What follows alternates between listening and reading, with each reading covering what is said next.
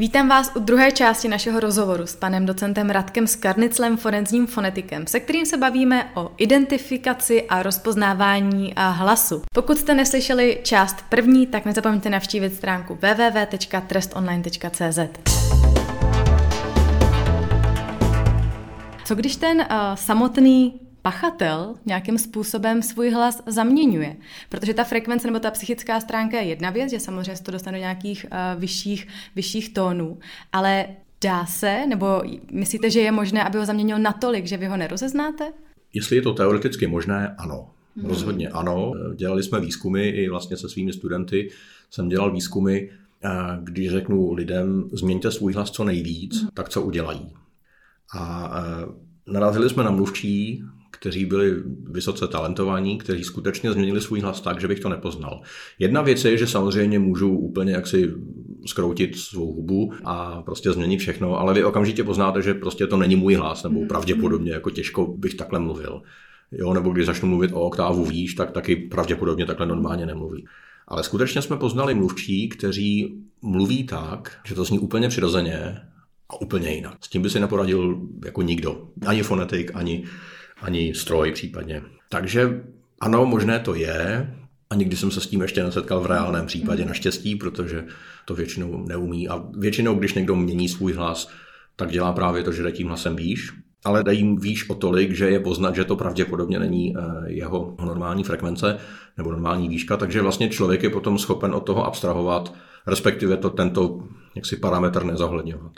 Často, často si mluvčí třeba zakrýí pusu, no, to teď je určitě slyšet v tom rozhovoru, bylo chvilku slyšet, že jsem prostě měl jinak, byly ty rezonance prostě vypadají jinak, když mluvím takhle, nebo kapesník si dají před pusu.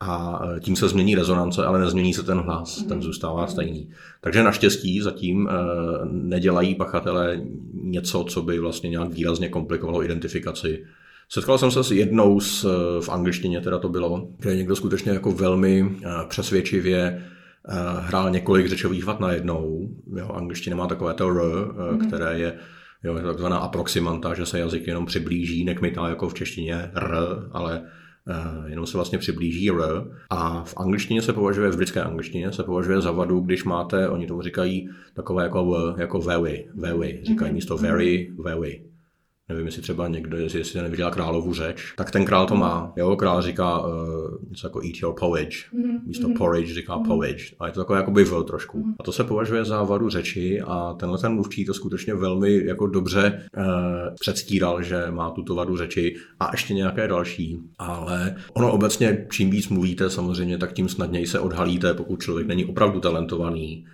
tak uh, jako udržet něco, udržet více způsobů maskování najednou je určitě velmi těžké. Neskoušel jsem to nikdy, nebo respektive máme teď momentálně výzkum na maskování, eh, na vlastně skrývání své hlasové identity. Eh, s několika doktorandy vlastně tohleto zkoumáme a děláme nahrávky, kde se snažím asi, asi dvouminutový, nebo no, asi dvouminutovou nebo tříminutovou pasáž přečíst stejným jedním hlasem. Jo, že třeba vy v půlí mrty, jo, a celé to budu číst prostě takhle, jako by mhm. celý ten text takhle. A opravdu se jako hodně musím snažit, abych pořád, jako, abych, abych, to nepustil.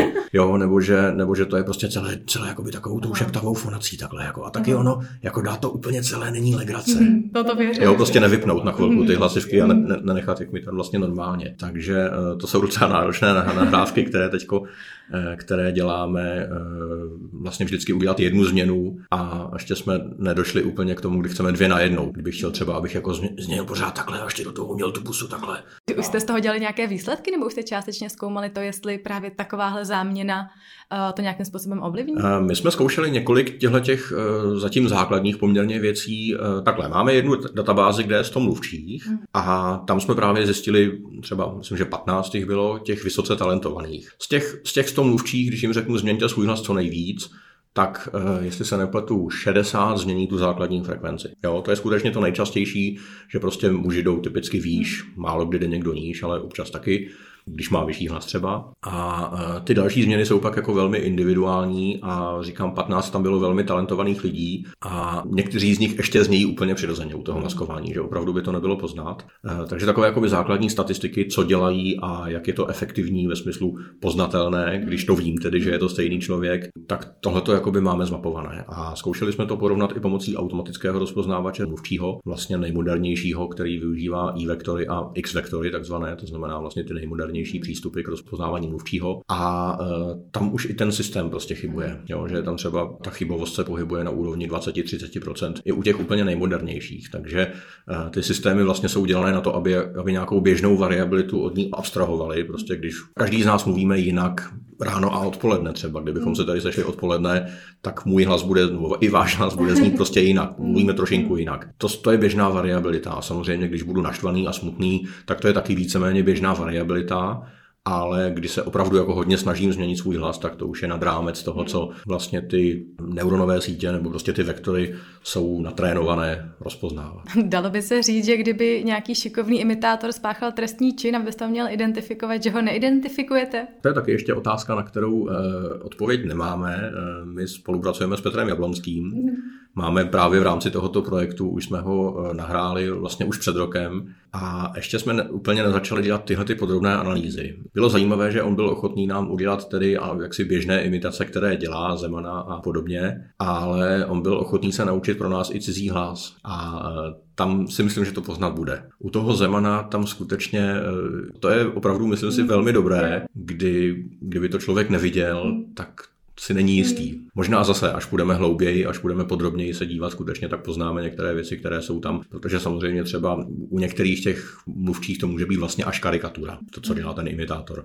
On sám to vlastně Petr Jablonský říká, prostě eh, já úplně nevím, co dělám, já to tak jako taky musím, podobně jako já si ten hlas musím naposlouchat jako forenzní fonetik, tak on si musí naposlouchat tu osobu, kterou se učí a skutečně ji vnímat jako velmi holisticky. On rozhodně nejde po formantech nebo po samohláskách. Je pravda, že asi u té imitace i těch známých osobností, kde je pak k dispozici více nahrávek, ten člověk může ten hlas víc zkoumat, víc ho analyzovat, tak je to asi trošku něco jiného. Co když je na nahrávce třeba nějaký šum nebo hluk, s tím tím taky dokážete poradit? No, já už jsem to říkal, to je vlastně mm. daleko častější, že tomu tak je, než že tomu tak není. Představa, že bychom jako nahrávali, měli čistou že, nahrávku. že bychom měli čistou nahrávku, jako třeba tady, to je nerealistické téměř mm. a až spíš jde o to, nakolik, jak, jak ten šum vypadá mm. a jak je silný. To znamená, někdy je to úzkospektrální šum, kdy jsou tam jenom nějaké frekvence, úzké pásmo frekvencí a někdy je to skutečně jako, když do toho jako budete vysávat, no tak, tak je to problematické samozřejmě, protože to je zvuk, který pokrývá celou škálu frekvencí.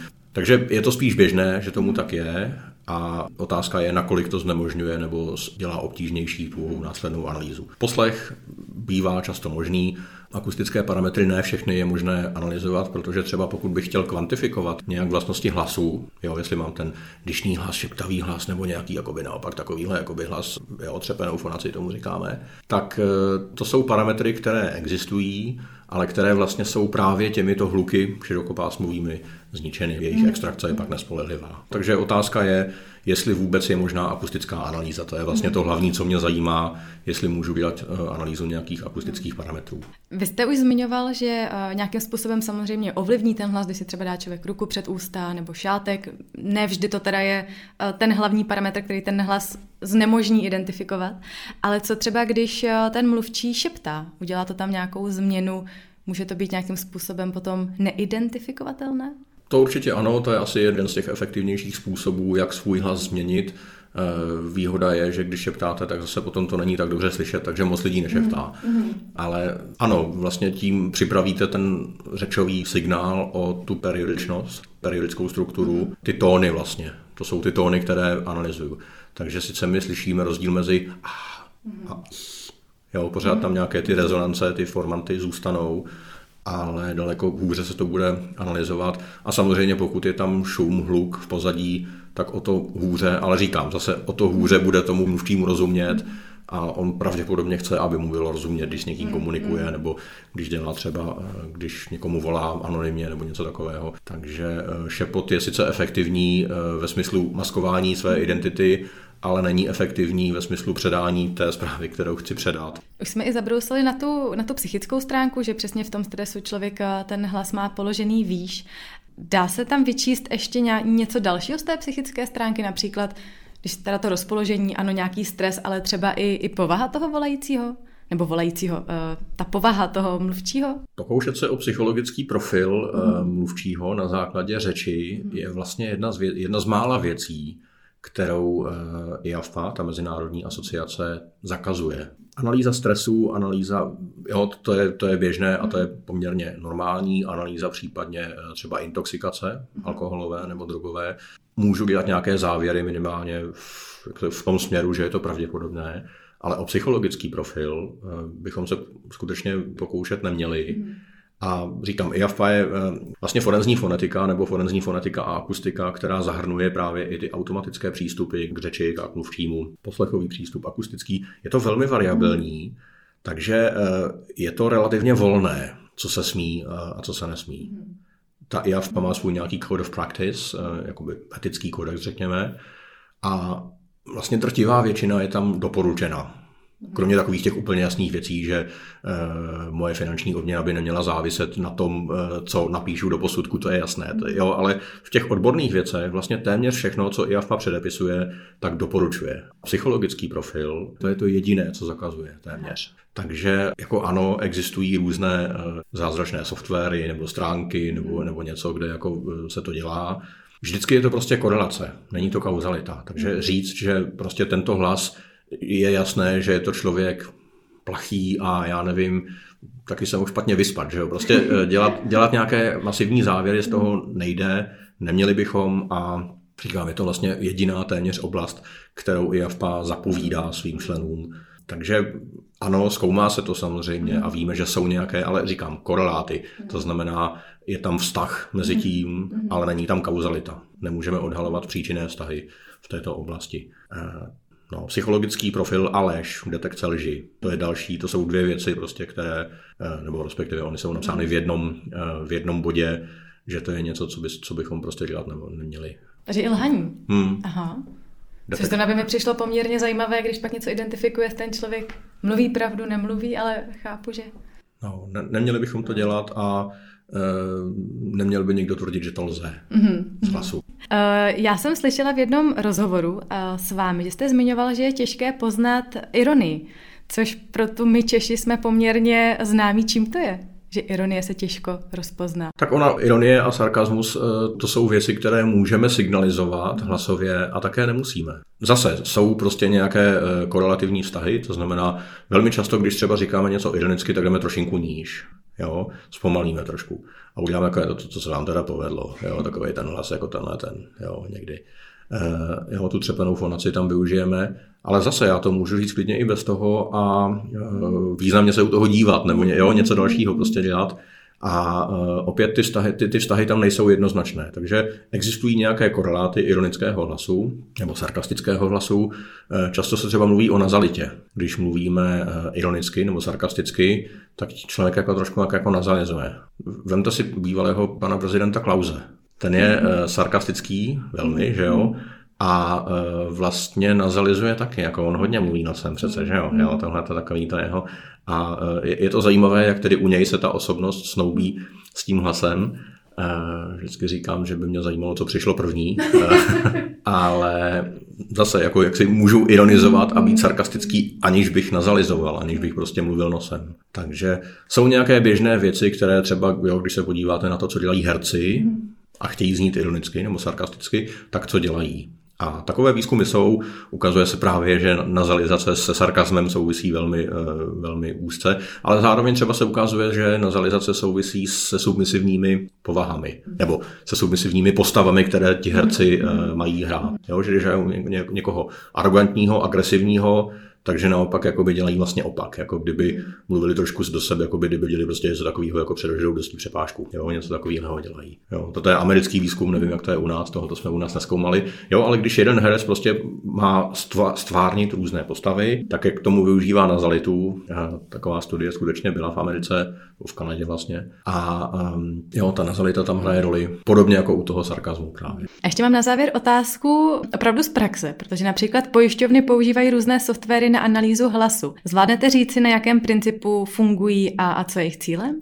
Já už jsem to trošku naznačil vlastně v té předchozí odpovědi. to je něco, co by se dělat nemělo, mm-hmm. skutečně. Ty pojišťovny samozřejmě neřeknou, na základě čeho to funguje, mm-hmm. ale eh, jako je to poměrně běžné. Já jsem, eh, mě to samozřejmě zajímá tohleto, jako bylo by to skvělé, kdybychom byli schopni říct, eh, že když někdo zní takhle, nebo jeho řečové parametry vykazují takovéto vlastnosti, takže je dost pravděpodobné, že lže a třeba v případě, na který se ptáte, hlásí pojistný podvod. Ale ukázalo se, že například takovéto systémy skutečně diskriminují lidi s koktavostí. Já prostě, když se tam jako trošku zakoktám, tak mě to okamžitě jako flag, jo, jako červená vlajka, pozor na něj, jo.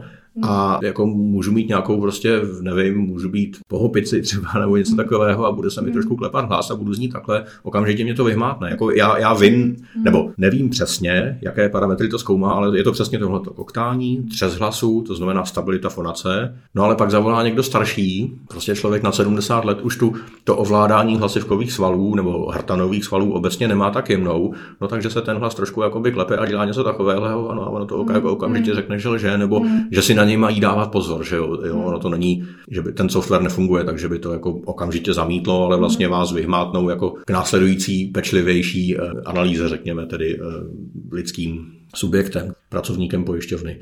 Takže eh, se ukázalo, že vlastně tyhle ty přístupy jsou vlastně diskriminační, jo, protože skutečně diskriminují skupiny obyvatel, ať už na základě věku nebo na základě řečové vady. Takže ano, existuje to, společnosti to zřejmě tedy dělají, asi pořád nevím, ale je to velmi kontroverzní a jak už jsem naznačil vlastně v té odpovědi dříve, prostě tohleto, to znamená, jestli člověk mluví pravdu, je přesně něco, co bychom dělat neměli. Mm. A e, v tomhle si nemyslím, že by ty počítače byly spolehlivější. Prostě jedou na základě těch parametrů, které jsem zmínil. Prostě starší mluvčí například nemusí mít šanci e, tím projít a vlastně je to diskriminační. Na závěr taková ještě osobní otázka z běžného života. Máte profesní deformaci? Máte pocit, že když s někým mluvíte, že analyzujete? Analyzuju. Rozhodně ano.